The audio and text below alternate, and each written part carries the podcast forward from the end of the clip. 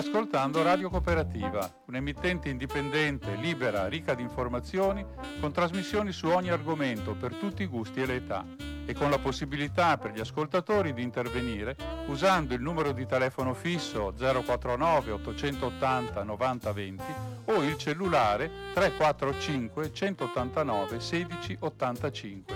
Nessuna interruzione pubblicitaria, mai, perché non dipendiamo da alcuno sponsor commerciale. Radio Cooperativa si regge sul volontariato di conduttori e amministratori e soprattutto sulla generosità dei molti ascoltatori e soci che la sostengono finanziariamente. Per farlo basta collegarsi con il sito www.radiocooperativa.org che contiene tutto quello che può essere utile per contattarci e aiutarci. Oppure si può usare il bollettino postale numero 120 82 301 intestato a Informazione Cultura, via Antonio da Tempo 2, 35 131 Padova la frequenza principale è 92,7 MHz in modulazione di frequenza.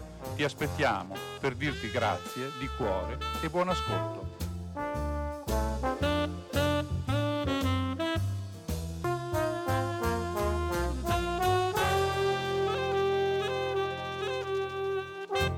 Buona serata a tutti da Radio Cooperativa, Umberto rinnova il saluto e dà inizio alla nuova puntata di Cinema 2 di oggi, venerdì 11 febbraio 2021. Per eh, i motivi di chiusura tecnica della radio, la trasmissione di due settimane fa non è potuta andare in onda eh, però adesso che eh, le realtà tecniche sono rimesse di nuovo in funzione, ritorniamo puntuali a chiacchierare un poco di cinema. La situazione per quanto riguarda il cinema, per quanto riguarda le regole del flusso al cinema, eh, non sono cambiate anche nell'ultimo provvedimento che mh, ha cominciato a prendere eh, partenza da oggi con l'apertura di discoteche, la non necessità di mettere la mascherina all'aperto, eccetera, eccetera. Per il cinema le regole non sono cambiate, si continua a poter entrare soltanto con il Green Pass rafforzato e con eh, l'esibizione eh, sì, del Green Pass rafforzato e con la mascherina FFP2 a partire dai 6 eh, anni, mentre il Green Pass è necessario dai 12 anni. Le regole rimangono uguali, c'era stato un movimento da parte degli, degli esercenti, una pressione nei confronti del Ministero per avere la possibilità di riprendere la vendita di cibi e di bevande, popcorn, acqua minerale, cose del genere, eh, visto che eh, vengono riaperte le discoteche dove pure sembra che ci sia la possibilità di consumare, allora non si capisce perché in discoteca dove ci si muove, si sta ovviamente più stretti è possibile il consumo, nelle sale cinematografiche dove si sta fermi non è, eh, non è possibile e questa è stata una richiesta fatta dai distributori, dagli esercenti in modo particolare, che però per il momento non ha avuto ancora esito. Diciamo che non è una cosa di, di piccolo conto, perché ormai eh, negli ultimi anni, prima della pandemia, eh, in certe sale, soprattutto, soprattutto nei multiplex, ma anche in altre sale, il, la quota di introiti che venivano dalla vendita di cibi e di bevande eh, era molto consistente e a volte permetteva eh, degli incassi che certamente non facevano invi- eh, non, impo- non invidiavano gli incassi che si facevano dalla vendita dei biglietti. E vediamo oh, come va avanti, la situazione è ancora delicata e mm, l'affluenza, almeno dei, dai dati che ho rilevato nel weekend scorso qui a Padova, eh, l'affluenza non dà segnali di una ripresa netta, anzi eh, diciamo dà più segnali di caracollare, di andare più verso il su che verso, uh, che verso l'alto, eh, andare più verso il basso che verso l'alto. Eh, diciamo che speriamo bene che la situazione si eh, tranquillizzi sia per quanto riguarda ovviamente la salute generale di noi tutti, sia per quanto riguarda anche il ritorno all'affluenza al cinema. Però il cinema continua ad essere vivo continua, si continua a lavorare, si continua a produrre e continuano ad uscire diversi film eh, che sono interessanti e continuano anche, pur con certi limiti, le più o meno grandi manifestazioni. Noi ci fermeremo su alcune eh, offerte che ci sono nel nostro ambito locale, però oh, per esempio ieri è partito il Festival di Berlino, una edizione ridotta però in presenza con molti limiti, con molte, con molte regole, però è partito questo festival dove ci sono anche delle presenze italiane, vedremo poi se nel seguito della trasmissione avremo tempo per dare un'occhiata anche a questo. In questi giorni però si è parlato abbastanza, anzi direi in certi momenti si è parlato molto di cinema, eh, sia a livello nazionale ed internazionale che a livello locale e si è parlato soprattutto per delle ricorrenze dolor- dolorose e tristi. Eh, difatti tutti quanti avrete sen- certamente sentito parlare della scomparsa di Monica Vitti, una delle attrici più importanti ed anche più amate della scena cinematografica italiana che ha cominciato la sua attività eh, con, o meglio, ha cominciato ad essere famosa con i film rigorosi, filosofici di Antonioni e poi ha dato un giro di, vo- di, volta completamente alla sua carriera eh, in- interpretando la commedia all'italiana, anzi essendo l'unica attrice donna che è riuscita com- ad imporsi come uno dei pilastri fondamentali di questo genere, chiamiamolo così, oppure di questo momento della storia del cinema italiano che è stato veramente fondamentale nel dopoguerra. Quindi Monica Vitti è una figura, è stata una figura centrale, eh, sia per la sua carriera, ma sia anche per il suo modo di porsi non è stata una delle grandi dive, non ha mai voluto assumere l'atteggiamento di, eh, di, grande diva, di grande mito, ma ha sempre esercitato la sua professione con una grande professionalità e partecipazione, facendo dell'attore più uno strumento di un discorso culturale che non eh, un personaggio di vita pubblica. Ultimamente da diversi anni era scomparsa dalle scene a causa della malattia, l'Alzheimer, che l'aveva colpita eh, eh, una decina di anni fa e eh, la settimana scorsa, come sapete tutti, è eh, scomparsa anche con, ottenendo grandi riconoscimenti. E, fra poco parleremo di lei un po' con una persona che eh, con la quale abbiamo appuntamento telefonico fra qualche minuto.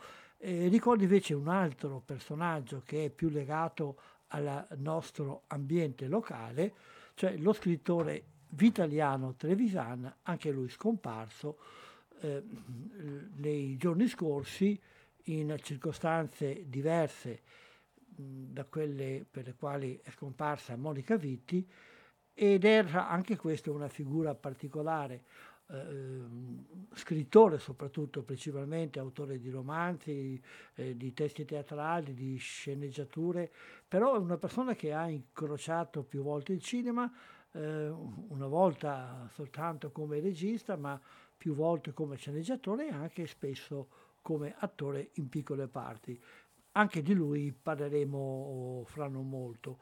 Quindi cominciamo questa eh, trasmissione direi con dei memori, de, dei memorial, de, dei ricordi, altri due nomi eh, che sono meno importanti di quelli che abbiamo citato, che sono scomparsi, eh, sono quello di Margherita Lozano, una attrice spagnola che però eh, ha lavorato molto in eh, cinema ed anche in televisione, in sceneggiati televisivi in Italia, e poi di una, un, un, attore di origini eh, rovigote che è Renato Cecchetto, anche lui scomparso, direi eh, presente in vari film di varia portata, però ultimamente aveva legato la sua voce all'asino oh, Shrek, de, all'asino di, dei film di animazione di Shrek.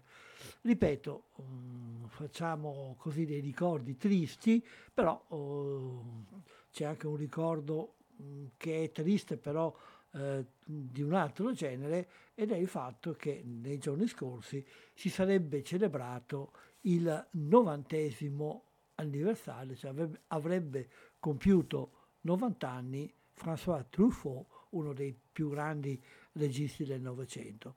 Quindi ricordi, celebrazioni, ripeto, questa, questa mh, trasmissione quest'oggi la cominciamo guardandoci indietro. E allora adesso io oh, vi lascio una breve pausa musicale per vedere se riusciamo a contattare la persona con cui abbiamo appuntamento telefonico. Si tratta di Luca Di Lorenzo, il uh, responsabile del Cook di Padova, che eh, proprio ieri ha organizzato con il Cinema Astra una mini maratona eh, di film eh, interpretati da Sofia eh, Loren. Eh, si trattava dell'Eclisse, quindi il film legato al, alla fase iniziale antonioniana della eh, carriera di Monica Vitti e poi eh, un'altra famosa commedia, Dramma della gelosia, tutti i particolari in cronaca. Sentiamo allora se riusciamo a fare questo, questo collegamento con Luca Di Lorenzo e di parlare, capire com'è andata questa serata, ma soprattutto eh, di capire due cose sulla figura e sull'importanza di Monica Vitti.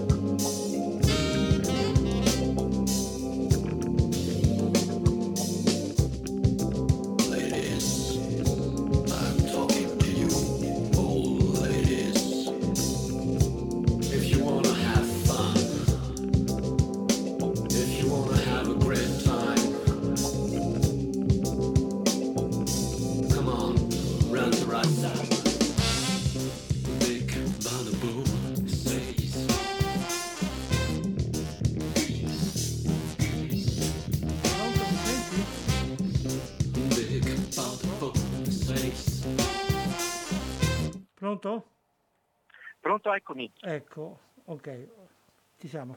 Eh, Luca Di Lorenzo, ciao, grazie di aver accettato questo appuntamento telefonico. Ciao, grazie a te. Ho già detto appunto che, ti, che, ci siamo collegati per parlare un attimo della serata che avete organizzato al Cinema Multiastra su Monica Vitti, sapere com'è andata e poi se ci puoi dire due parole dell'importanza della figura che ha per te la carriera e l'opera di certo. Monica Vitti. Allora, l'idea è venuta appunto dal Cinema Astra che dopo la morte di Monica Vitti eh, mi ha contattato per chiedermi se volevo collaborare appunto ad una serata con l'associazione che rappresento, cioè il Centro Universitario Cinematografico Cinema 1. E, ovviamente è stato un sì, perché eh, senz'altro eh, era necessario, direi, no? Un omaggio a Monica Vittei eh, dopo la sua morte, eh, così anche dolorosa, perché come tutti sanno no? è stata vittima di una malattia che l'ha tolta, l'ha, allontanata dalle scene per tantissimi anni. No? E, mm, quindi l'idea era quella di rappresentare proprio i due volti di Monica Ditti, uh, quello di attrice drammatica, soprattutto nel, uh, nei, nei, primi film da lei interpretati con Michelangelo Antonioni, no? uh, quelli della cosiddetta trilogia dell'incomunicabilità, ehm, e quindi appunto abbiamo scelto di fare l'Eclisse che ho rivisto ieri dopo tantissimi anni uh, che non lo vedevo emozionandomi ancora una volta nel rivederlo e, e poi l'altro film appunto in, nella serata uh, era un film che io moltissimo e che avevo avuto modo di uh, proporlo proprio qualche anno fa a, anche ai Giardini della Rotonda dove mh, curo la rassegna estiva qui a Padova che è Dramma della gelosia, tutti i particolari in cronaca di Ettore Scola, con una Monica Ditti nella versione appunto di attrice comica, perché proprio poco prima di realizzare questo film Monicelli l'aveva proposta come attrice comica nel film eh, La ragazza con la pistola. No, diciamo che il, il nuovo volto di Monica Ditti nel drammatico il comico funzionava moltissimo, per cui è diventata appunto una delle più importanti attrici comiche italiane, una delle prime tra l'altro proprio no? con questa caratteristica. E, ehm, e, quindi appunto Dramma della gelosia, splendido film che la vedeva accanto a, a Marcello Mastroianni e Carlo Giannini in un triangolo amoroso, meraviglioso, appunto. Che in realtà io stesso ho scoperto molto tardi, perché era un film che non l'avevo visto per molti anni e poi qualche anno fa mi era capitato appunto di, di vederlo e devo dire un grande capolavoro no? mm, che rientra in quel filone fantastico no? della commedia all'italiana eh, a cavallo tra gli anni 60 e 70 e senz'altro il dramma della geologia è uno dei capolavori, dei capolavori del genere, non solo eh, per la comicità, per le situazioni, per la eh, splendida interpretazione dei tre attori, tra i quali appunto Giancarlo Giannini eh, giovanissimo, ma anche proprio per il quadro storico no? Del, dell'Italia, della, delle condizioni sociali, delle, della, della, protesta no? alla fine degli anni 60 eh, nel paese. Quindi un film assolutamente da, da, da, da rivedere uh, in questa occasione e magari anche da proporre nelle scuole proprio come documento storico per il valore che ha di, parlando di cose molto serie, uh, ma con il sorriso, con una certa ironia, come uh, era d'abitudine appunto negli anni della, della, stagione d'oro della commedia all'italiana.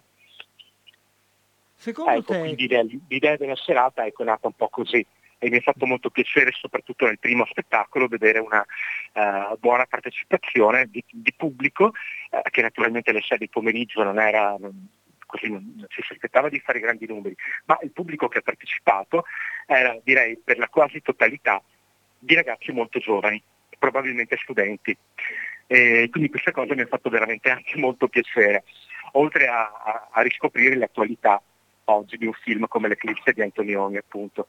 Eh, che mette a fuoco meravigliosamente no? i cambiamenti sociali nella società appunto italiana di quegli anni, ma la dice anche lunga no, sulla, sulla, condizione della donna che è una, un tema che purtroppo è drammaticamente tornato sulle pagine di tutti i giornali eh, negli ultimi anni.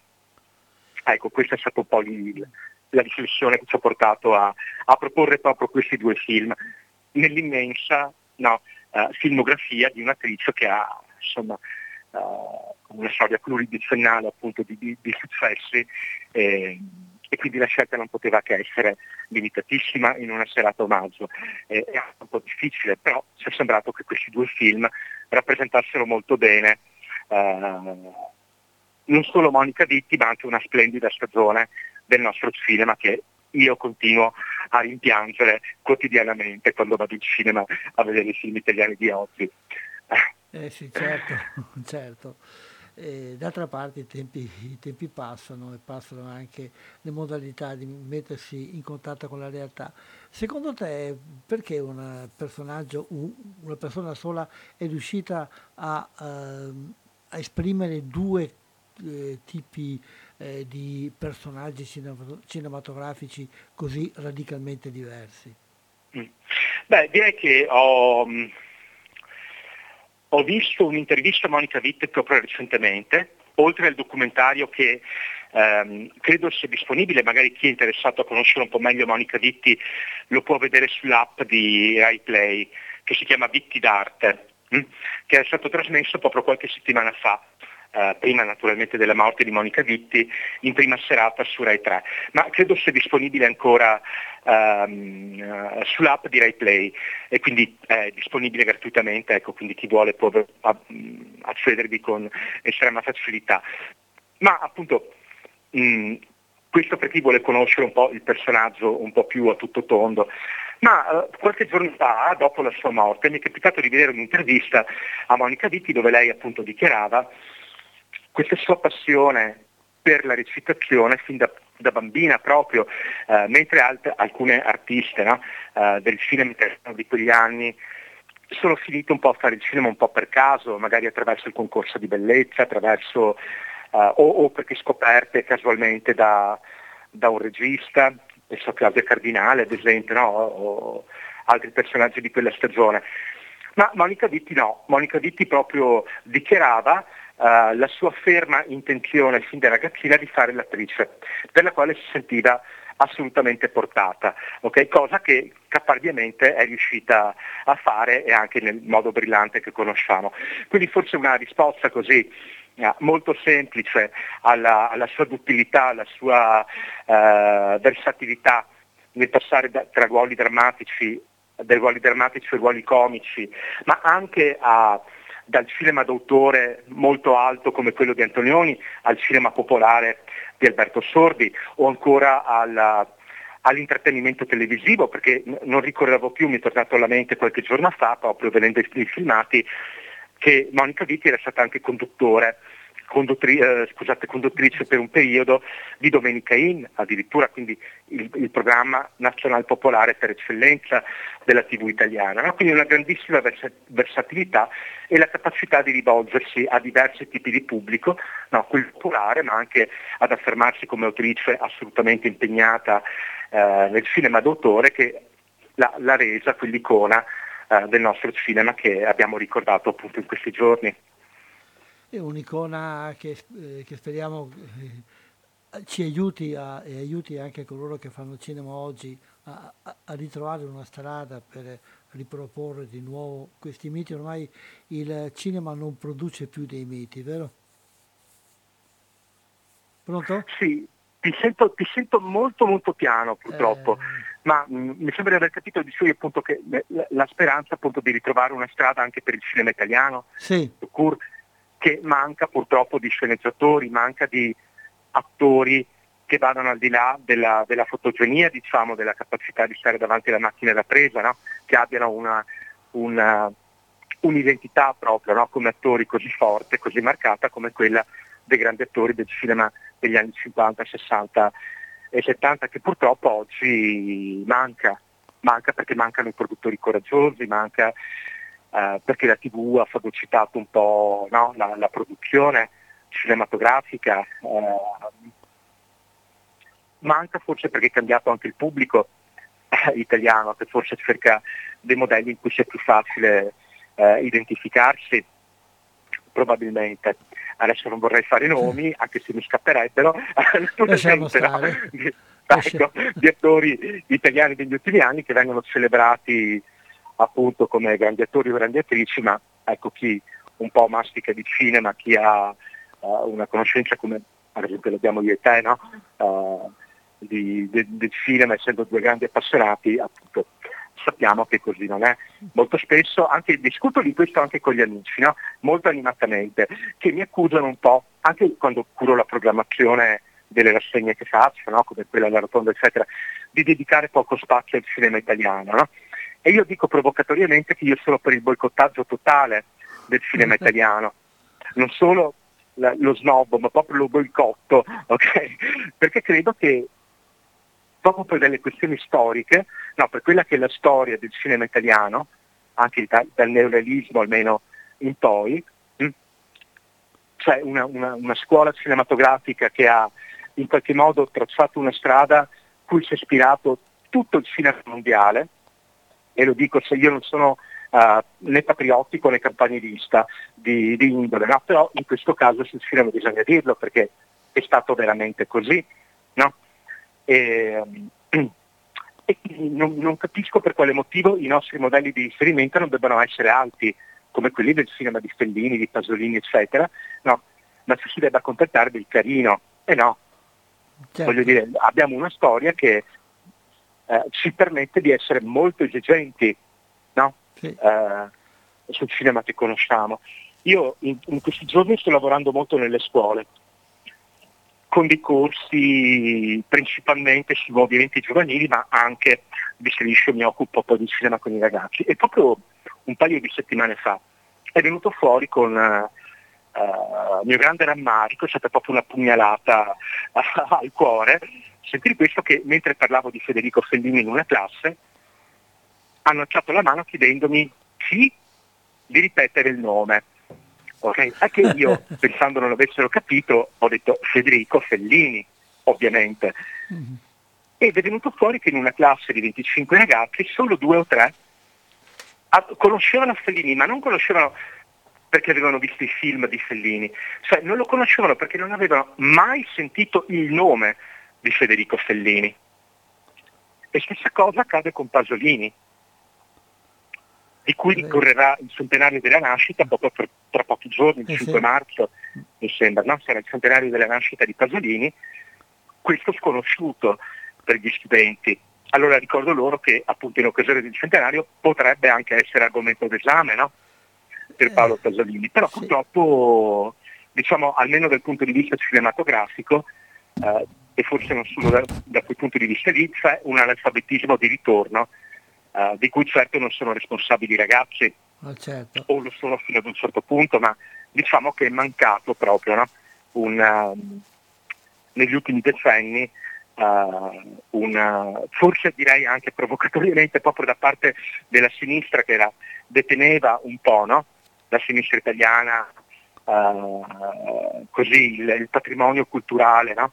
Di questo paese nelle arti, nel cinema, nella musica, eccetera, c'è stato proprio un abbandono che adesso vediamo, tocchiamo proprio con mano quotidianamente nelle nuove generazioni che purtroppo eh, vengono indicate come responsabili no, di, della loro ignoranza, però c'è stato un vuoto pesantissimo delle generazioni precedenti, secondo me, nell'indicare la strada a questi ragazzi. Quindi insomma, cosa molto complessa di cui nella scuola si parla molto, ma non si vedono ancora delle soluzioni a, questa, eh, a questa, cosa. Nella scuola si assommano i problemi e le soluzioni rimangono sempre eh, scritte mm. a, a, margine e non eh, diventano mai questa, Anche se bisogna dire che ci sono ottimi professori nelle scuole, eh. Tutto da buttare conosciuto, io che lavoro alle scuole d'esterno, professori che lavorano molto bene, ma insomma sono un po' delle mosche bianche, sì. bisogna dirlo, però ci sono. Quindi, sì, ci sono ecco. molte realtà, il problema è che, sono, che vengono dall'iniziativa di alcuni professori o, o, studenti, ma non vengono dalla struttura, non sono promosse, anzi a volte sono ostacolate dalla struttura e quello, certo. e quello è grave. Grazie Luca di questa chiacchierata. Bene, grazie Umberto, grazie, buona serata a tutti gli ascoltatori eh, del tuo programma. Bene. Grazie, ciao, buona serata. Grazie, ciao, ciao. Allora, ringraziamo Luca e mm, lo salutiamo con un pezzettino, un trailer del film di cui eh, ci ha parlato, uno dei due film che sono stati presentati ieri sera. Beh, dopo i discorsi un po' tristi che abbiamo fatto, soprattutto verso fine della chiacchierata, eh, andiamo a prendere un brano del film divertente, cioè di Dramma della gelosia, tutti i particolari in cronaca.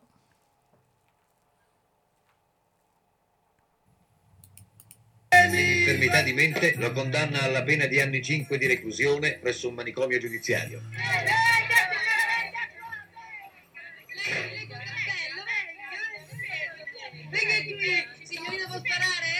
Quante Ma chi? Quel capoccione.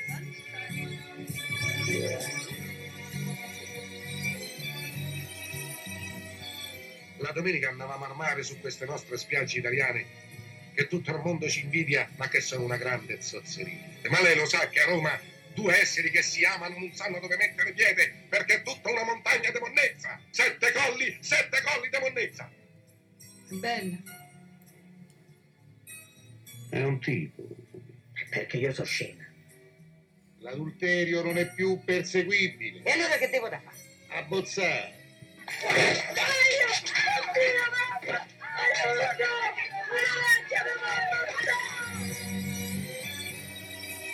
Vorreste Nardi. Io non ci avrò mai un figlio col tuo nome. Tu non mi potrai mai sposare. C'è, c'è la sacra ruota. Dici vanno miliardi e miliardi. Tu ce l'hai. Una sofferenza d'amore può essere in qualche modo collegata alla lotta di classe. Ma che stai a dire, Nardi?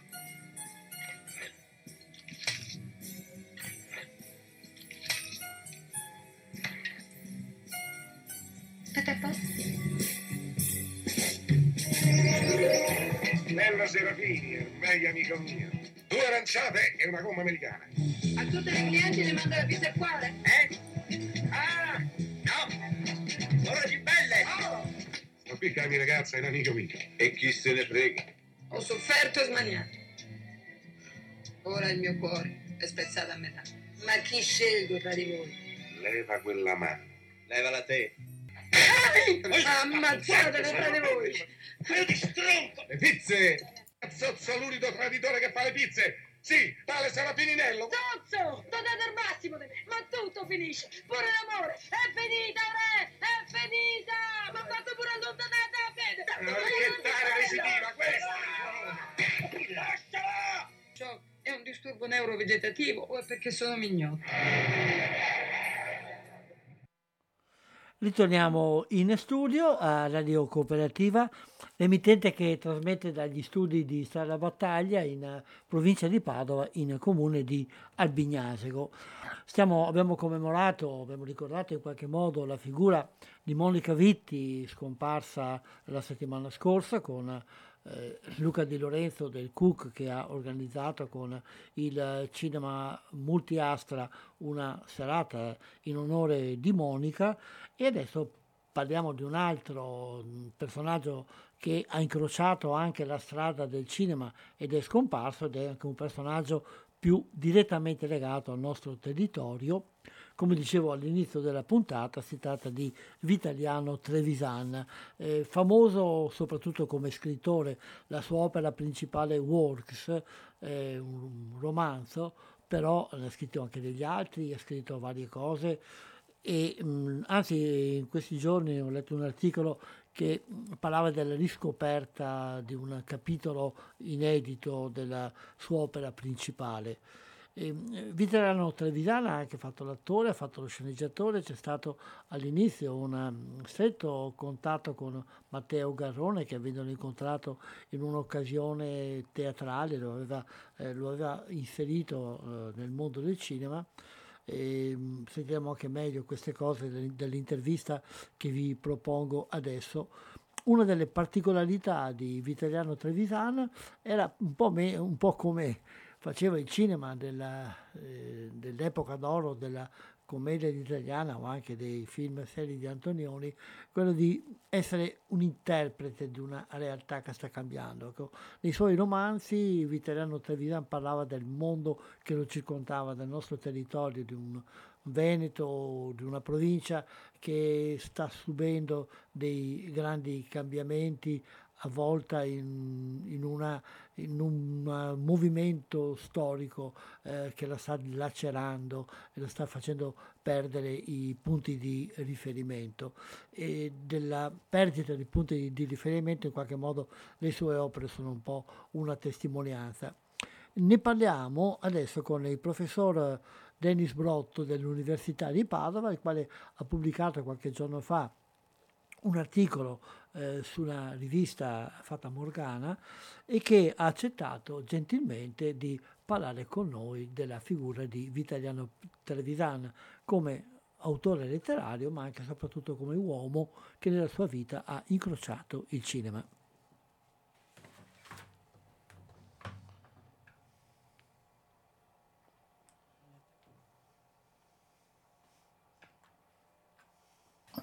Siamo al telefono con il professor Dennis Brotto. Buongiorno intanto e grazie di aver accettato questo nostro invito. Buongiorno Umberto, buongiorno. Lo abbiamo contattato per parlare un momento di Vitaliano Trevisan, sul quale eh, poco tempo fa ha anche pubblicato un articolo su una nota rivista, per dire due parole su questo personaggio che forse è conosciuto meno di quello che merita ci può dire in due parole chi era Vitaliano Trevisan? Sì, eh, beh, intanto inizio col dire che l'articolo purtroppo eh, è stato pubblicato in occasione della, della morte di Vitaliano Trevisan, che è stato uno scrittore di enorme importanza, soprattutto per quello che riguarda il contesto della letteratura recente, uno scrittore veneto, vicentino, un elemento sempre presente nei suoi scritti e dunque eh, fondamentale insomma, da ricordare, ed è stato però anche eh, un, un, autore, un drammaturgo, un autore di testi teatrali ehm, e in più eh, naturalmente eh, forse l'elemento anche più notorio per il grande pubblico è stato anche un attore eh, ha interpretato eh, diversi ruoli, ha fatto il caratterista in molte opere, ma ha avuto anche ruoli da protagonista, eh, una su tutte naturalmente la presenza in uh, Primo Amore, il film di Matteo Garrone. Una vita anche abbastanza tormentata in, in tutti i sensi, ma un'opera che è molto legata al territorio, che però lui guarda con un occhio particolare. Sì, eh, in effetti eh, il rapporto insomma, che ha instaurato con eh, la sua terra, Vicenza, il Veneto, è un rapporto eh, volutamente non pacificato. Ehm, ha cercato soprattutto nei suoi scritti di mettere in luce le grandi contraddizioni che segnano il nord-est italiano, il Veneto per l'appunto e ehm, ha cercato appunto nella sua scrittura, devo dire sempre con grande efficacia, una scrittura acuminata quasi, potremmo dire, eh, di mettere assieme come dire, quel, quei racconti fatti di, di, cemento, di lamiere, di fabbriche, di soldi, di scarti, eh, di interiore, insomma, che eh, secondo l'italiano Trevisano appunto elementi che contraddistinguono la nostra eh, regione, ma appunto di raccontare tutto ciò eh, anche con una sorta di ironia in certi casi, molto, eh, molto lucida. Ecco.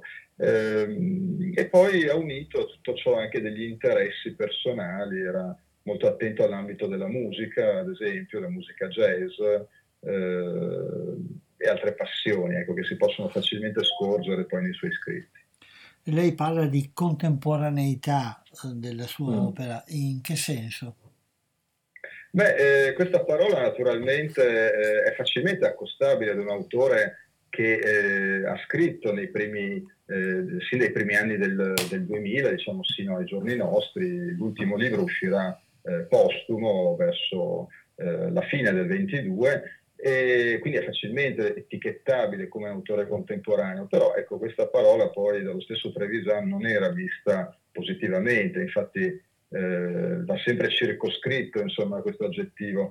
Eh, contemporaneo sì, a livello temporale, poi però eh, la sua scrittura è una scrittura che sin da subito si connota al di là della temporalità, al di là dell'epoca in cui esce e, eh, o in cui si manifesta insomma, ad un pubblico e vuole essere qualcosa di più assoluto, più universale. Infatti una cosa molto eh, molto interessante della scrittura di Trevisan è che accosta quelle che possiamo definire come delle ossessioni di provincia, eh, dunque legate e relegate ad un territorio molto circoscritto, con una sensazione a volte di profondo malessere eh, che travalica questi confini, che diventa in qualche modo universale. Eh, c'è un noto critico letterario, Andrea Cortellessa, che proprio parlando di Trevisan ha evidenziato eh, come il suo sguardo e dunque la sua scrittura siano estremamente disincantati, cinici, a volte addirittura violenti da un punto di vista viscerale, però ecco in tutto ciò c'è anche un'accorata eh, richiesta insomma, di eh, prendere in mano in qualche modo questa situazione, appunto come dicevamo prima, fatta eh, di scarti, di fabbriche, di, di, di interiore, di soldi, per cercare appunto di reagire ad essa, cercare in qualche modo un, eh, una trasformazione. Il suo rapporto con il cinema, come accennava lei prima, è stato duplice, eh, nel senso che ci ha lavorato come attore, come sceneggiatore, ma anche in qualche modo può, lo possiamo vedere legato alla sua opera. Sì, senz'altro. Eh, anche per il cinema questo legame con l'ubicazione geografica in qualche modo è molto vivo, molto presente. Eh, ha lavorato al cinema varie, con varie modalità eh, ha scritto per il cinema, eh, ha fatto appunto l'attore, è stato interprete in diversi film, come dicevamo prima, ed è stato anche regista eh, per un film ormai uscito qualche tempo fa, se non ero nel 2006, Still Life, che al di là di questo titolo eh, un po' così eh, esterofilo, se vogliamo, eh, era ambientato ad Asiago, quindi sulle, sulle montagne appunto eh, venete, asiaghesi. E ecco, per quanto riguarda il suo rapporto con il cinema ci sarebbe molto da dire. Devo dire che anche nella sua opera letteraria, penso soprattutto a Works, eh, uscito nel 2016, ecco, si trovano molte tracce di questa relazione con il cinema.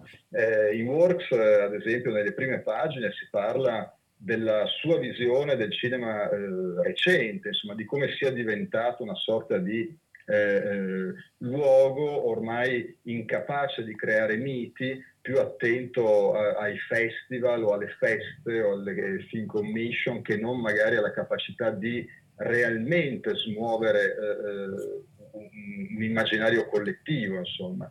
E, e sempre in Works, nelle ultimissime pagine, eh, c'è una, una, lunghissima trattazione di quello che è stato suo, mh, la sua conoscenza con Matteo Garrone, anche in questo caso un, un rapporto eh, che potremmo definire ambivalente.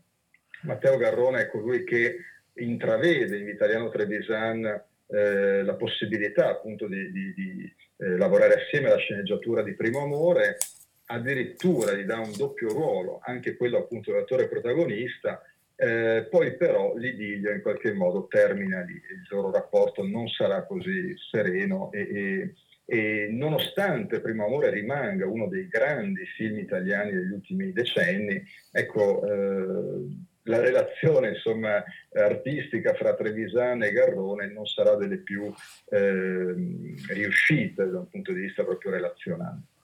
Poi ho avuto altri rapporti, altre partecipazioni, soprattutto come attore, cos'è che caratterizza questa sua attività di attore?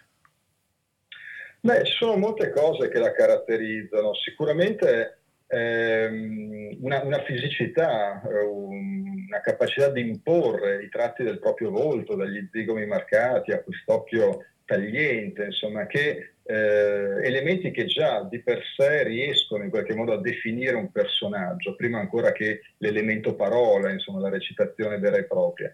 Eh, va anche detto che il rapporto con il cinema per Trevisani è sempre stato un rapporto eh, funzionale in qualche modo. Eh, faceva cinema, partecipava in veste di attore ai film in cui era eh, chiamato a recitare per eh, poter eh, dire, mettere da parte eh, quei, quei, fondi, quei soldi, insomma, che in qualche modo gli avrebbero permesso una certa libertà e indipendenza e soprattutto il tempo disponibile per scrivere. Dunque c'era anche una sorta di funzionalità calcolata.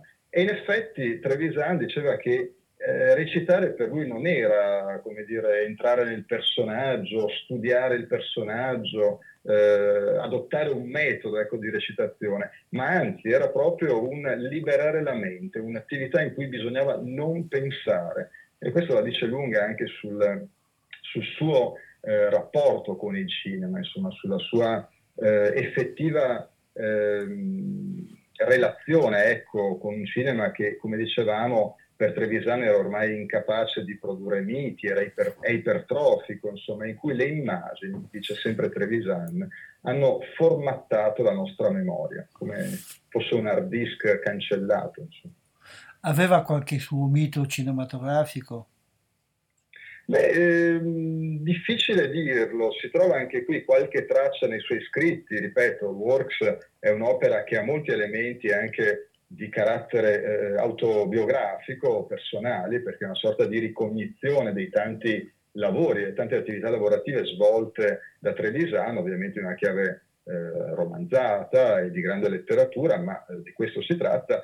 E tra le varie pagine insomma, si trovano dei riferimenti qua e là. Sicuramente eh, c'è un riferimento che va ricordato perché lo stesso Trevisan lo indica come un ehm, un interesse del tutto personale, quasi eh, legato proprio al, al, vissuto di Trevisan ed è per un film non molto noto ma eh, particolarmente significativo, eh, Amore tossico, un film uscito ormai una quarantina d'anni fa di un regista eh, mancato, anche lui pochi anni fa, Claudio Caligari, eh, un autore come dire, poco prolifico, insomma, credo che i suoi film siano tre o quattro in tutto, ma eh, forse anche per questo, insomma, eh, molto, molto attento ecco, nelle opere che ha realizzato eh, e, e, sicuramente poco incline, insomma, a, a, ad attenuare ecco, i, le negatività del, della realtà in cui siamo eh, immersi. E questo credo che sia anche l'elemento che ha interessato Vitaliano Trevisan, che ha trovato in questo film appunto un, una sorta di, di tratto di ancoraggio. Per concludere, come possiamo definire in due parole la sua presenza nella cultura italiana o perlomeno del nostro eh. territorio? È una domanda complessa. Devo dire all'Università di Padova, anche grazie ai colleghi dell'ambito letterario, mi occupo ovviamente più di cinema, penso a Matteo Giancotti, a Franco Tomasi, a Emanuele Zinato e a molti altri, insomma c'era l'idea di, ehm, in occasione proprio dell'uscita del nuovo romanzo dell'italiano Trevisan, di eh, iniziare a ragionare ampiamente, insomma ad ampio spettro sulla sua opera, fare delle iniziative, coinvolgerlo il più possibile. E tutto questo ora evidentemente viene meno e, ed è una grossa mancanza, insomma, quella a cui siamo anche noi eh, sottoposti, eh, perché è una morte prematura, è una morte improvvisa, inattesa per molti aspetti almeno, e segna appunto una perdita di cui ancora credo non, non, non si sia riusciti a ponderare insomma, il peso. Eh, insomma, è qualcosa che ci viene sottratto e allora eh, quello che ci rimane da fare è cercare appunto di eh, eh aggrapparci a quella che è la, eh, l'opera letteraria finora costituita dall'italiano Trevisan e andare a rileggerla con ancora più attenzione. È un'opera davvero di grande ehm, approfondimento sulla, sulla realtà veneta, ma che non si ferma a questo, parte da questa ubicazione geografica e riesce, come dicevo prima, a travalicare molto ampiamente, molto tenacemente questi confini, rendendosi eh, un qualcosa di in grado di comunicare eh, ad, ampio, ad, ampio, spettro. Insomma. Certo, è una letteratura non, non semplice, ma proprio in questa non mm, semplicità si trova poi una grande eh, capacità di innovare anche i codici letterari. Ecco, un invito allora alla riscoperta di quest'opera letteraria, di questo personaggio, forse come dicevo all'inizio, non così conosciuto come merita. Se qualcuno vuole vedere può trovare in streaming facilmente alcune delle ultime opere, a partire Effetto Domino, Il Grande Passo, eccetera, in cui è presente come attore.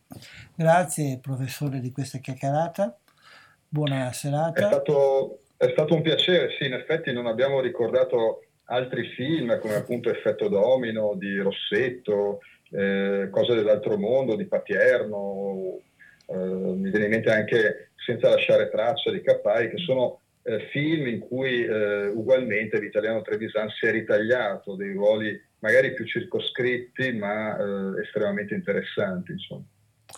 Grazie comunque, buona serata e risentirci per altre cose in futuro. Senz'altro, grazie, grazie. dell'invito, arrivederci. E allora concludiamo questo ricordo di Vitaliano Trevisan eh, con il trailer di uno dei film di cui ci ha parlato il professor Brotto, e quel scusate, primo amore eh, dove anche si, trova una, uh, si trovano lunghe parti in cui lui è presente in scena, quindi in questo trailer sentiremo eh, spesso la sua voce.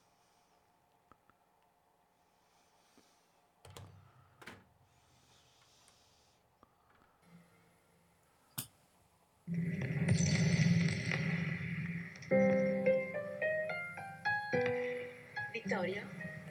Immaginavo così. Simpatica, espansiva, tra i 55 e i 57 kg. Dovrebbe perdere almeno 10 kg.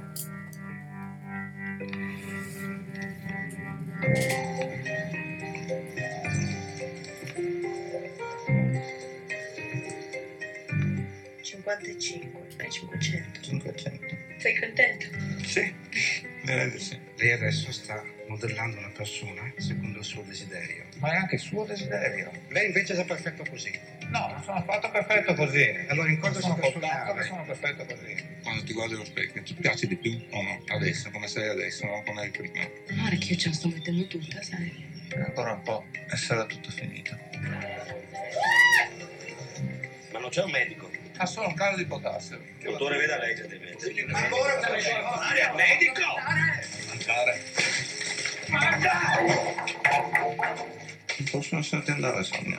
Non capisci no, che non è possibile.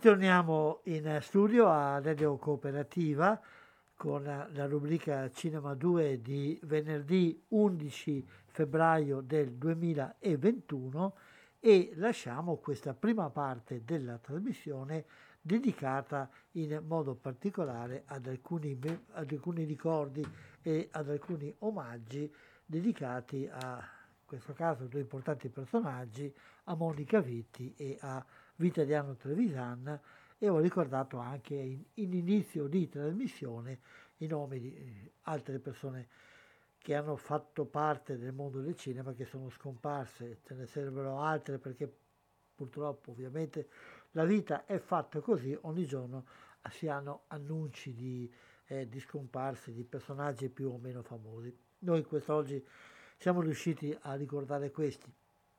Un altro ricordo, dicevo che va fatto, eh, anche perché ci riporta anche questo ad una stagione importante della storia del cinema, non solamente, cioè non italiano, ma non solamente legato al suo paese, cioè alla Francia, e l'altro ricordo è quello di François Truffaut, che è nato il 6 febbraio del 1932, quindi 6 febbraio la settimana scorsa, eh, avrebbe compiuto 90 anni. È un po' difficile eh, pensare alla figura di François Truffaut legata all'immagine di una persona di 90 anni, anche perché l'immagine che abbiamo di lui è quella di una persona eh, giovanile, vitale, ma giovanile soprattutto perché la sua opera legata poi a quella che è stata chiamata la Nouvelle Vague è stata l'opera di, di uno che ha trasformato e che ha profondamente rinnovato il uh, linguaggio cinematografico, il cinema, il modo di fare il cinema e anche il modo di intendere il cinema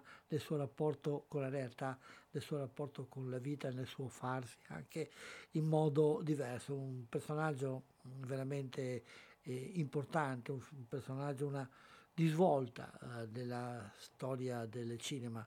Eh, dalla Nouvelle Vague che, che si diffonde in Francia, appunto l'opera di Truffaut e di altri suoi possiamo neanche dire amici perché non è che fossero veramente amici, ma persone che lavoravano assieme alla redazione soprattutto della rivista, rivista Cahiers du Cinéma e poi eh, diventati a loro volta da critici eh, registi, eh, hanno dato una grande eh, ventata di rinnovamento al cinema, però anche al tempo stesso recuperando e, e, dando valore, dando importanza, dando riconoscimento ad un, ad un, tipo di cinema che magari da altri veniva snobbato. Mm, François Truffaut ha avuto una filmografia sterminata anche lui, nonostante tutto che voi certamente conoscete. Mm, lo, mi piace ricordarlo con un brano, una clip dell'opera che lo ha lanciato, nel primo suo lungometraggio, I 400 colpi, eh, che ricorda un po' la sua infanzia, la sua adolescenza, eh, la trilogia legata a Doanel, che è un po' pensata in una chiave anche autobiografica, ma non solo. Sentiamo un brano, allora una clip di questo di questo film, che è il film che lo ha lanciato, il film nel quale ha cominciato a dimostrare tutta la novità e l'ispirazione della sua mh, opera.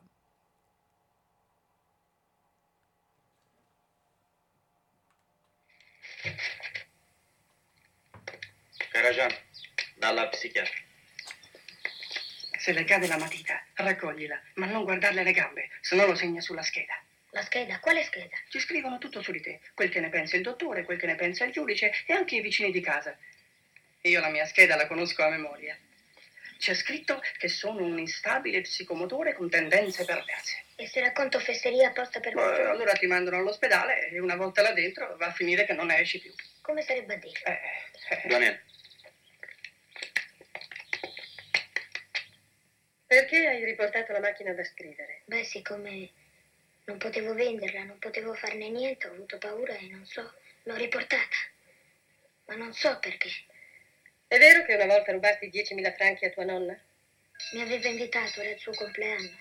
E siccome è vecchia, non mangia molto, così metteva da parte i soldi. Ma non ne aveva bisogno, tanto moriva presto. Siccome io sapevo dove li teneva nascosti, li ho presi. Ero certo che non se ne accorgeva. E la prova è che non se ne è accorta. Poi mi aveva dato un bel libro quel giorno. Siccome mia madre aveva l'abitudine di frugarmi in tasca e io avevo lasciato i pantaloni sul letto, deve essere stata lei a riprendermi i soldi perché il giorno dopo non li ho più trovati. Poi mi ha interrogato e allora ho dovuto confessare che li avevo presi alla nonna. Per punizione mi ha tolto anche il libro che la nonna mi aveva dato. Un giorno poi gliel'ho richiesto per leggerlo, ma mi sono accorto che l'aveva venduto. I tuoi genitori dicono che tu menti sempre. Beh, mento, mento ogni tanto, sì. Spesso. Se dicevo la verità non mi credevano e così dicevo un'altra cosa. Perché non vuoi bene a tua madre? Perché prima ero a Balia e quando hanno avuto un po' di soldi mi hanno messo dalla nonna. Ma la nonna era vecchia e così non poteva più tenermi. Allora mi hanno preso in casa, ma sa, avevo già otto anni. E ho capito che la mamma non mi voleva molto bene, mi sgridava sempre per, per, per niente, per delle piccole sciocchezze. E una volta, sì, insomma, una volta che stavano litigando, ho, ho sentito che, che io ero nato quando mia madre non si era ancora, quando era ancora signorina, insomma. E poi anche con la nonna ha litigato una volta. E allora ho sentito che aveva voluto abortire e che se ero nato lo dovevo a mia nonna. Anche a François Truffaut abbiamo dedicato il nostro omaggio in questa trasmissione di Cinema 2 che state ascoltando dalle onde di Radio Cooperativa il venerdì 11 febbraio del 2022. Voltiamo pagina, abbiamo fatto un po' di ricordi, abbiamo ricordato momenti importanti della cultura, ma soprattutto del cinema italiano e non soltanto italiano. Adesso torniamo un po' al presente. alla, a delle iniziative di carattere di cultura cinematografica eh, a cui possiamo accedere nel territorio. La puntata precedente, eh, quella che non è potuta andare in onda per motivi tecnici di chiusura eh, momentanea delle trasmissioni di radio cooperativa, eh, avevamo preparato un servizio dedicato ad una serie di eventi che eh, vengono organizzati eh, ogni anno ormai da diverso tempo, fra febbraio e marzo, e che come tutte le realtà di carattere culturale non soltanto, ha eh, dovuto segnare delle battute di arresto a causa della pandemia. Adesso riprende, è ripresa anzi in maniera ehm, alla grande con eventi in presenza si tratta di Interreligious, una rassegna dedicata al dialogo delle religioni, una serie di iniziative che comprende film, che comprende incontri, tavole rotonde, ma comprende anche momenti eh, di spettacolo, soprattutto momenti musicali. In tutte queste tre dimensioni, in tutte queste tre realtà che si svolgono parallelamente eh, vengono messi assieme, fatti incontrare personaggi di religioni diverse ogni anno attorno ad un tema.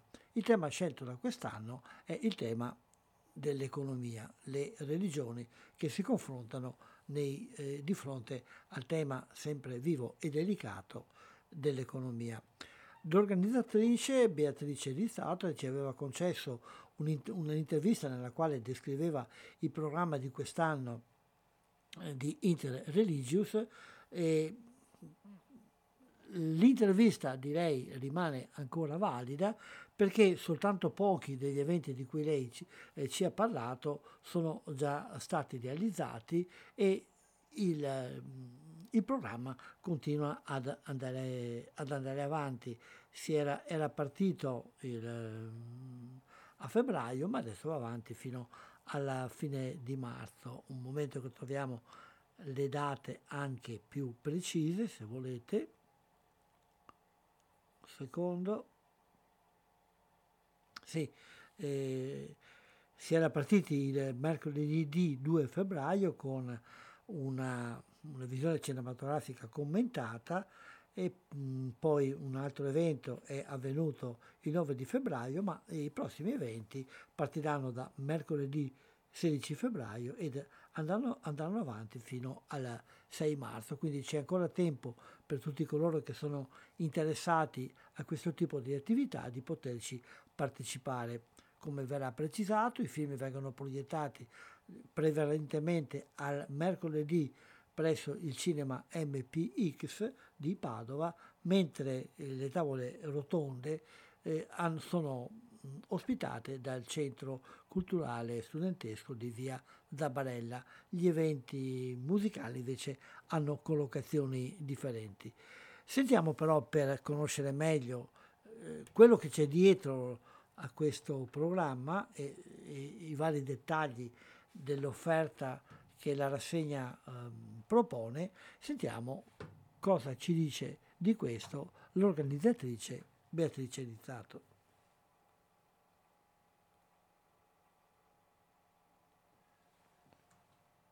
Al telefono con Beatrice Rizzato. Ciao Beatrice e grazie di aver Ciao, accettato. Alberto, grazie dell'ospitalità. Ci sentiamo. Ormai consueta. Esatto, vai, consuetamente ci sentiamo in prossimità della partenza delle iniziative nel quadro di Interreligious. E ci vuoi ricordare intanto di cosa si tratta? Sì, Interreligious è una rassegna di dialogo tra le religioni e um, inizierà il 2 di febbraio e si concluderà il 6 marzo. E, um, è una rassegna um, che è arrivata alla sua nona edizione e quindi insomma ne abbiamo fatto un po' di strada e quest'anno il tema, il focus, diciamo attorno al quale le diverse religioni interverranno è le religioni di fronte alle sfide economiche per il futuro. L'idea è nata un po' da um, la Francesco Economy, cioè questo magistero eh, attualissimo di Papa Francesco che nell'oggi sembra dire delle eh, cose così importanti e pregnanti e sembra anche una delle poche voci che ha il coraggio di levarsi contro le storture e le eh, crisi umane, antropologiche e ambientali che questa economia basata esclusivamente sul profitto sta producendo attorno a noi. È tempo di cambiare e quindi eh, abbiamo, io insomma in, ho proposto e il tema è stato subito accolto sia dal centro universitario che dal CSV, il Centro Servizi del Volontariato, che sono i promotori dell'iniziativa, insieme alla Scuola del Legame Sociale, che è interna, diciamo, afferisce al CSV, che l'ha messo come eh, progetto ormai da alcuni anni di scuola proprio di formazione, questa serie di incontri, di eventi.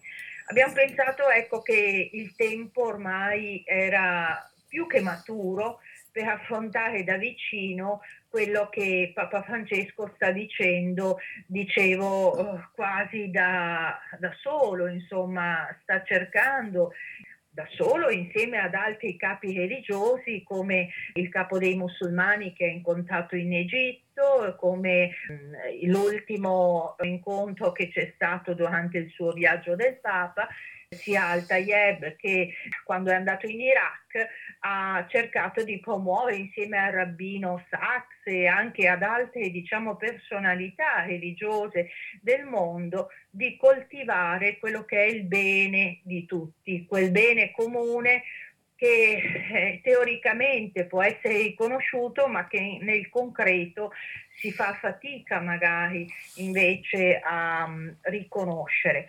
La povertà, la fame sono ancora mostri da abbattere, la scuola per tutti è ancora un miraggio in certi luoghi del mondo e um, la sperequazione, la disparità diciamo di trattamento, la forza di pochi e la, lo sfruttamento, la sottomissione di molti. Questo fa sì insomma, che abbiamo ogni giorno sotto gli occhi quelle che sono eh, le maggiori, come dire, sfide a cui saremo chiamati per costruire un futuro un poco migliore di quello che stiamo costruendo oggi. E in che modo la religione ha il diritto da una parte e il potere di inserirsi in questo discorso? Sì, eh, questa è una domanda molto interessante perché ecco, sembrerebbe quasi sganciata l'economia dal religioso, dal fatto dall'esperienza religiosa. In realtà se pensiamo in due cose, innanzitutto che nel mondo sono più i fedeli, i credenti che i non credenti perché i non credenti si aggirano attorno a un miliardo, i credenti si aggirano attorno ai 5 miliardi di persone, quindi ehm, abbiamo più credenti, quindi le religioni hanno senz'altro un peso, volente o, nove- o nolente, nella vita delle persone. In secondo luogo, che, e questa è la cosa più interessante forse, ehm, che se noi parliamo di bene, anche in senso economico, bene commerciabile, bene scambiabile, dobbiamo tenere conto che il bene maggiore si rivolge a quello che è la felicità dell'essere umano, al benessere dell'essere umano. Quindi l'economia ricomprende, deve essere considerata a partire proprio da questo bene umano, da questo benessere dell'uomo e, e quindi quel bene comune va necessariamente incanalato nel concetto di felicità della persona.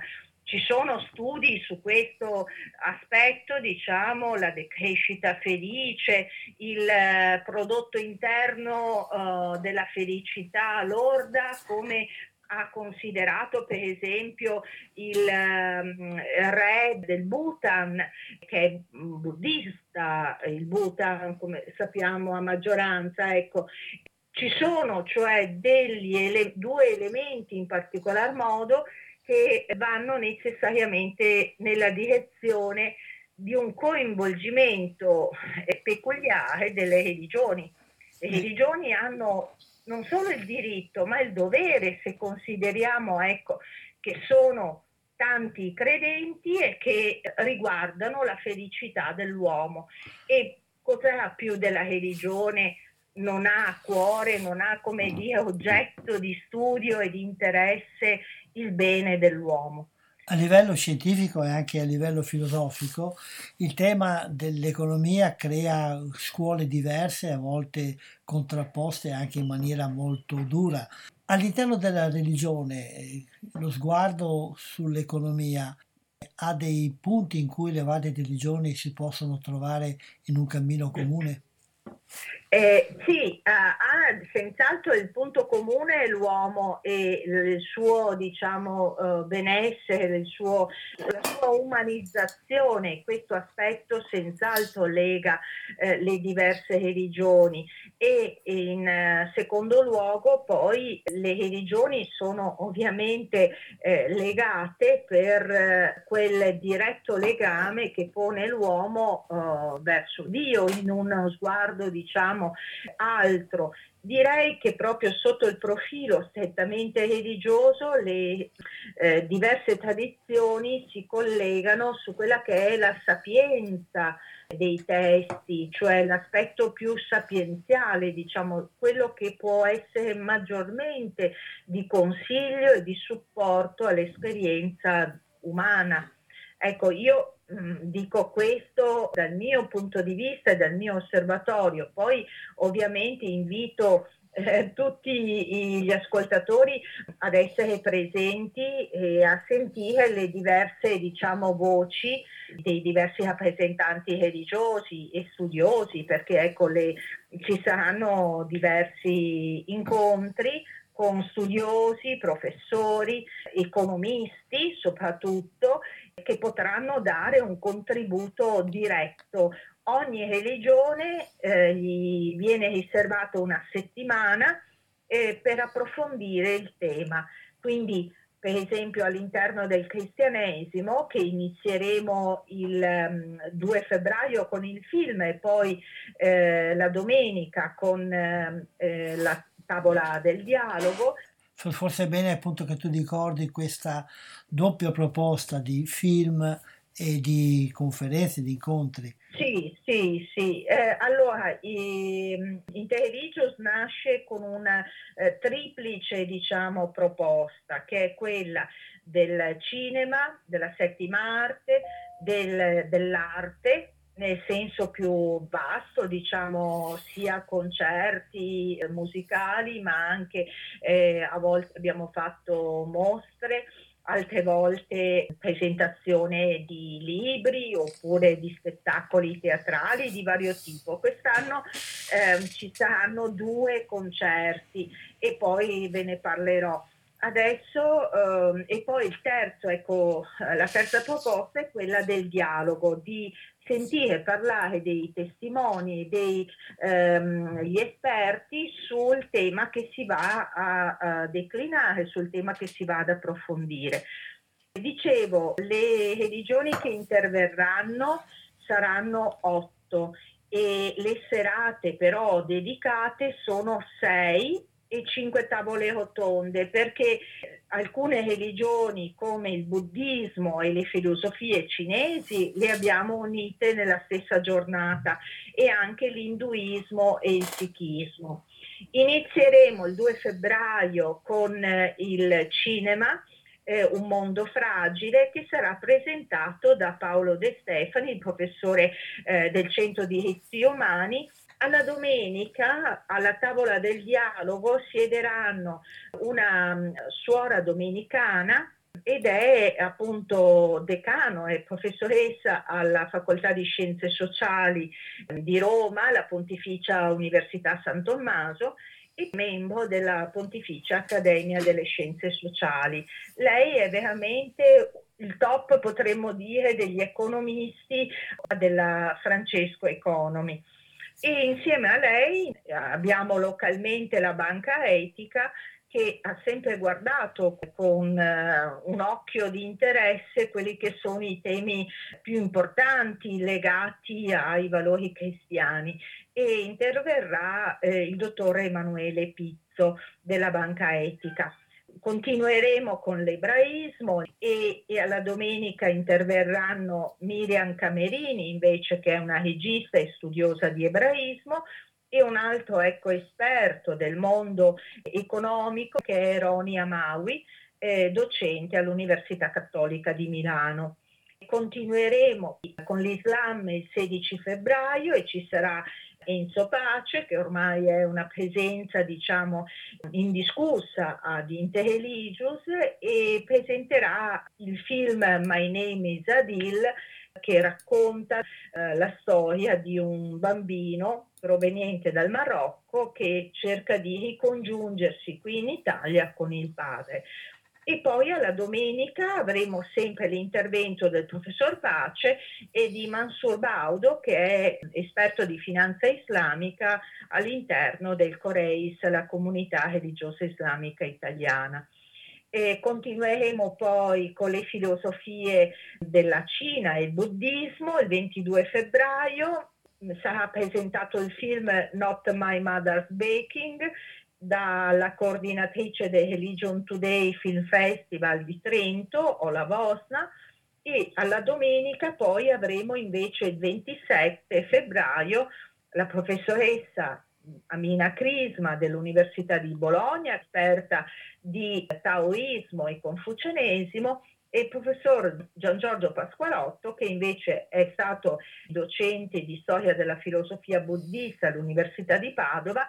Continuiamo poi mercoledì 2 marzo con eh, l'induismo e vedremo un film Air India che racconterà la storia appunto all'interno della religione indiana una famiglia poverissima, seguiremo ecco, le vicende di questa famiglia che non ha nient'altro da donare se non i propri capelli alla divinità e seguiremo la, la rotta di questi capelli. E il giorno dopo, il giovedì 3 marzo, eh, presenteremo il film sul eh, mondo Sikh The Harvest, che significa il raccolto, che è una storia ambientata qui in Italia tra gli immigrati Sikh che lavorano soprattutto nel lago Pontino o nella pianura padana. E alla domenica avremo mm, la tavola del dialogo con eh, una professoressa di Hindi e di canto indiano che è Margaret Flavia Tramper. Avremo un ingegnere informatico indiano appassionato anche di, uh, di sitar che è Ashanka Shen che viene da Milano e poi avremo Gusharan Singh che è rappresentante del sikhismo eh, attraverso la Sikhi Segua Society. Presenterà ecco, proprio eh, l'aspetto di inclusione delle persone di provenienza Sikh. E poi accanto ecco, a questi grandi eventi avremo anche due concerti speciali a tema. Eh, il primo è il 12 febbraio che si svolgerà nella chiesa di Santa Caterina d'Alessandria in via Cesare Battisti, polifonie di voci e suoni dal mondo, musiche e eh, canti dalle diverse tradizioni eh, religiose. Interverranno Riccardo Misto per la tradizione sacra del canto mongolo e tibetano, il duo d'altro canto di Giulia Prete ed Elida Bellon per i canti sacri dalle diverse tradizioni d'Europa, per il canto indiano eh, la voce di Margaret Flavia Tramper, per la musica classica persiana un trio di Faraz, Babak e Darius e forse Fabio Tricomi e mm, per la musica cristiana un altro trio di Venezia di tre donne che suoneranno delle sonate da chiesa di Vivaldi e Mozart. Il trio si chiama La Cetra Rossa ed è composto da Luisa Bassetto al violino, Francesca Balesti al violino e Paola Talamini all'organo la stessa serata del 12 febbraio al centro universitario alle 20.45 la mm, esuberanza e la allegria di Miriam Camerini e Rocco Rosignoli che la accompagnerà con la chitarra e la voce su uh, Die Geld e altre canzoni ebraiche attorno al tema del denaro. Ecco, questo è un po' il programma di Interreligious. Eh, l'obiettivo, diciamo, di questa rassegna è sempre quella di far conoscere le diverse religioni al pubblico e di farle dialogare attraverso un tema che è comune a tutte. Un programma ricco, Beh, quali sono le regole intanto per l'accesso, vogliamo ricordarle allora bisogna iscriversi per venire in presenza, trovate tutto online sulla pagina dell'MPX, del cinema MPX o sulla pagina del centro universitario per le tavole tonde e eh, l'evento di musica di sabato 12 febbraio. Mentre per i film sulla pagina eh, chiocciola multisala mpx.it per i film. Invece online si possono seguire anche sulla pagina Facebook o YouTube del centro universitario. Sempre queste informazioni le trova sul sito del centro universitario www.centrouniversitariopd.it. Grazie Beatrice di questa presentazione, buon lavoro e speriamo che il risultato sia come anche negli altri anni seguito da un buon numero di persone. Grazie a te Umberto, mi permetto solo di dire una cosa ecco, che avevo scordato, che eh, sono partner fissi, oltre ai promotori, centro universitario e centro servizi di volontariato e scuola del legame sociale, una sala MPX, il Religion Today Film Festival di Trento, che è un festival dedicato alle religioni, e poi abbiamo sempre il patrocinio e il supporto eh, dell'Università di Padova, del Comune di Padova e del Religion for Peace sezione Italia. Grazie allora, eh, ancora una volta. Grazie mille, grazie mille per l'ospitalità. Salutiamo Beatrice con eh, un breve saggio di uno dei film che sono presentati in questa rassegna, si tratta di, eh, di cui ci ha parlato anche ehm, Beatrice, si tratta di The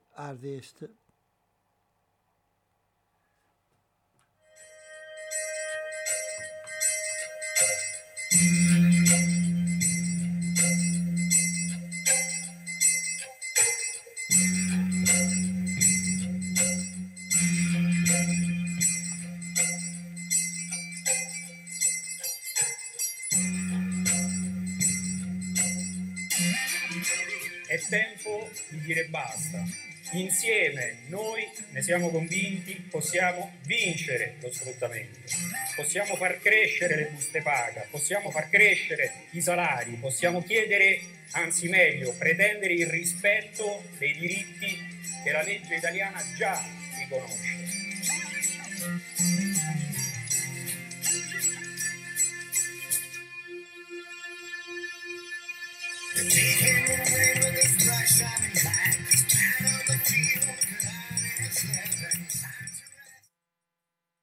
Vi ricordo che questo film all'interno del programma Interreligious sarà proposto al cinema MPX il 3 di marzo.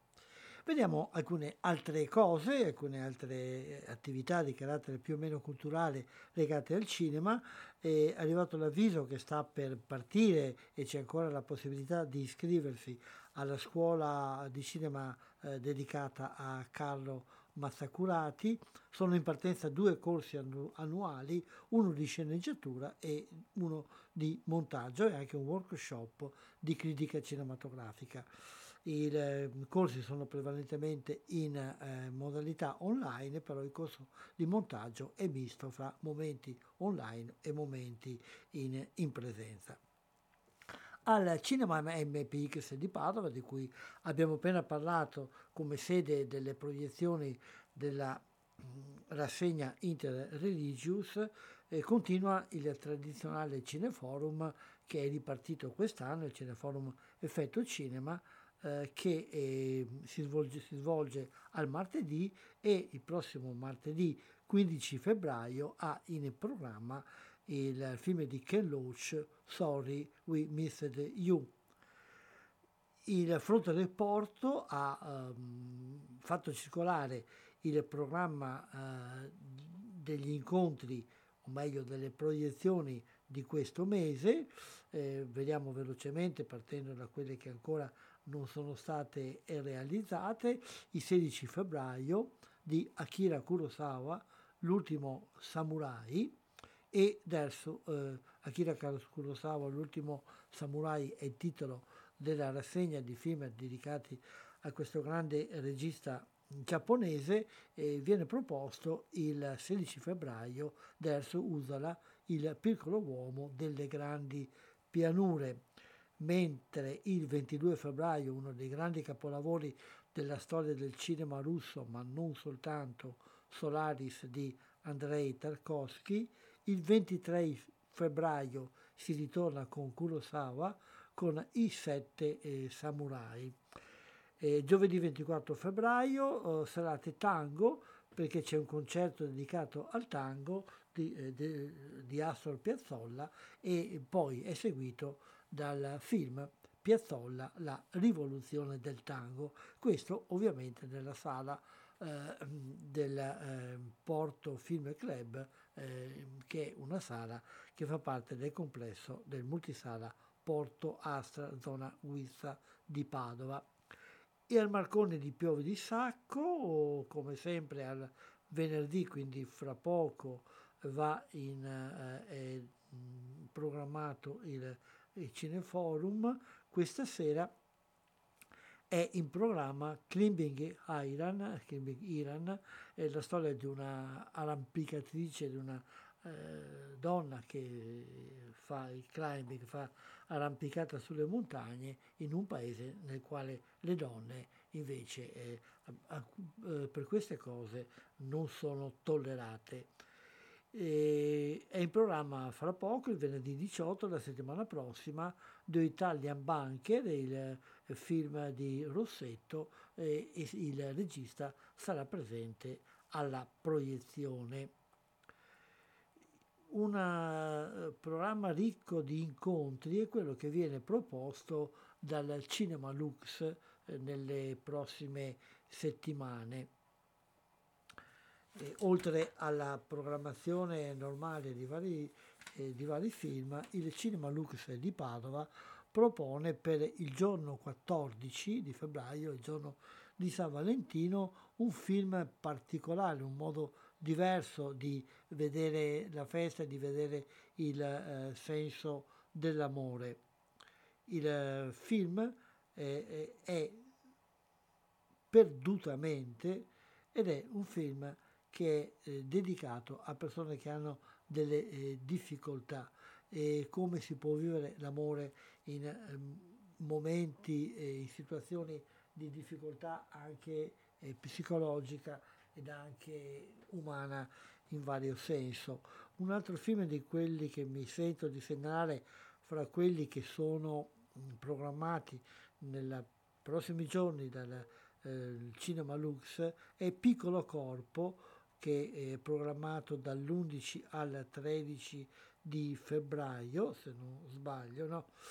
e l'11, no, scusate, solamente l'11 di febbraio ed è una storia eh, che è stata presentata a Cannes con molto su- successo eh, di Laura Samani, racconta eh, una storia del Settecento legata un po' a, a delle leggende eh, secondo le quali, eh, partendo dal fatto che eh, per la dottrina cristiana i bambini che morivano senza battesimo erano destinati a, ad andare nel limbo, quindi non ad andare in paradiso, però si era diffusa la leggenda che esisteva un, una chiesa nella quale c'era la possibilità di avere una magia per cui i bambini che nascevano morti eh, venivano risuscitati per quegli attimi necessari a dare loro il battesimo e quindi permettere loro di andare in paradiso. È la storia di una giovane mamma che si trova a fare questo viaggio tra difficoltà e pericoli eh, vari per eh, realizzare eh, questo sogno di dare al suo figlio nato morto la possibilità di andare in eh, paradiso. Ecco, direi che con questo mi pare che stiamo anche raggiungendo la fine del tempo che è dedicato a questa trasmissione.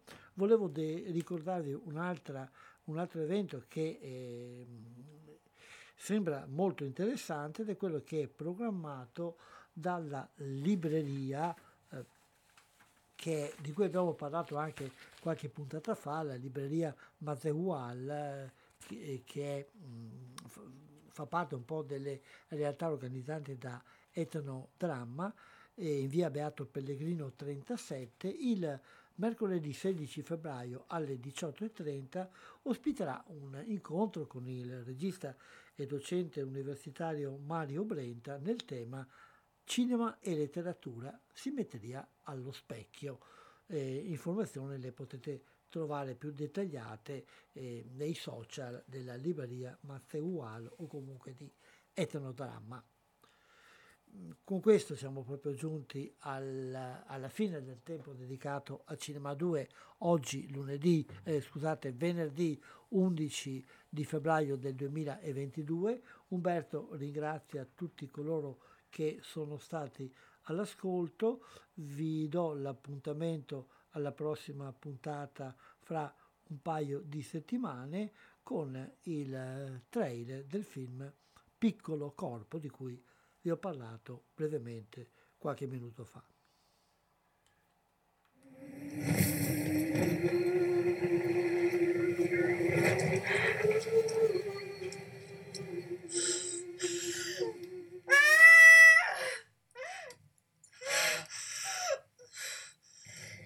Cosa grisa? Il tuo corpo si dismentirà. Voglio dargli un nome. Lo posso.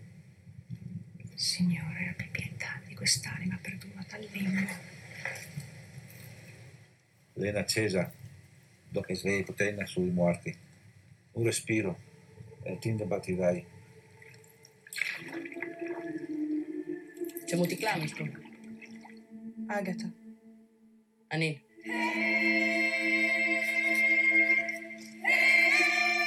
C'è chi tu ha sei denti. Basta.